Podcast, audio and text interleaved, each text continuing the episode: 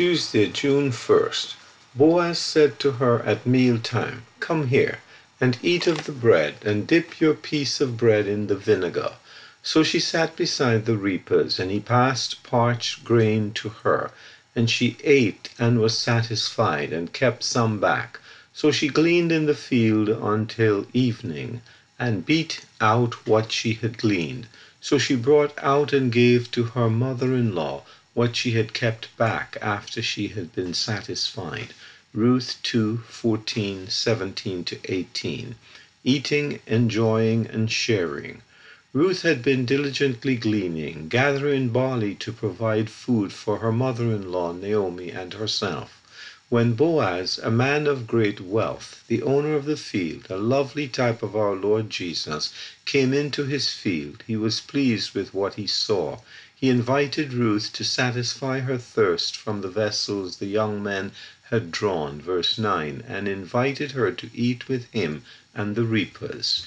He personally passed food in abundance to her, so that she enjoyed all she could eat and kept some to share with Naomi.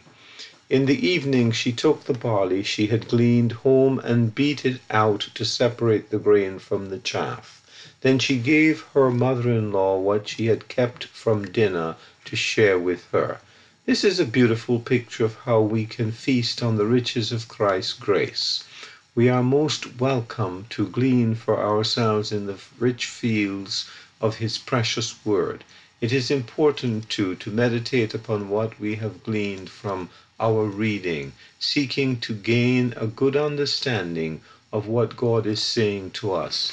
Our Lord also invites us to enjoy the refreshment that others who are strong, 1 John 2 14, have provided in vessels books they have written, oral ministry in the meetings, or recorded or broadcast ministry of the Word. He himself delights to feed us abundantly as we fellowship with him. In fact, he gives us abundantly so that we have good things to share with others who may not be able to glean for themselves, such as our children, the sick, or the aged. Eugene P. Vedder, Jr.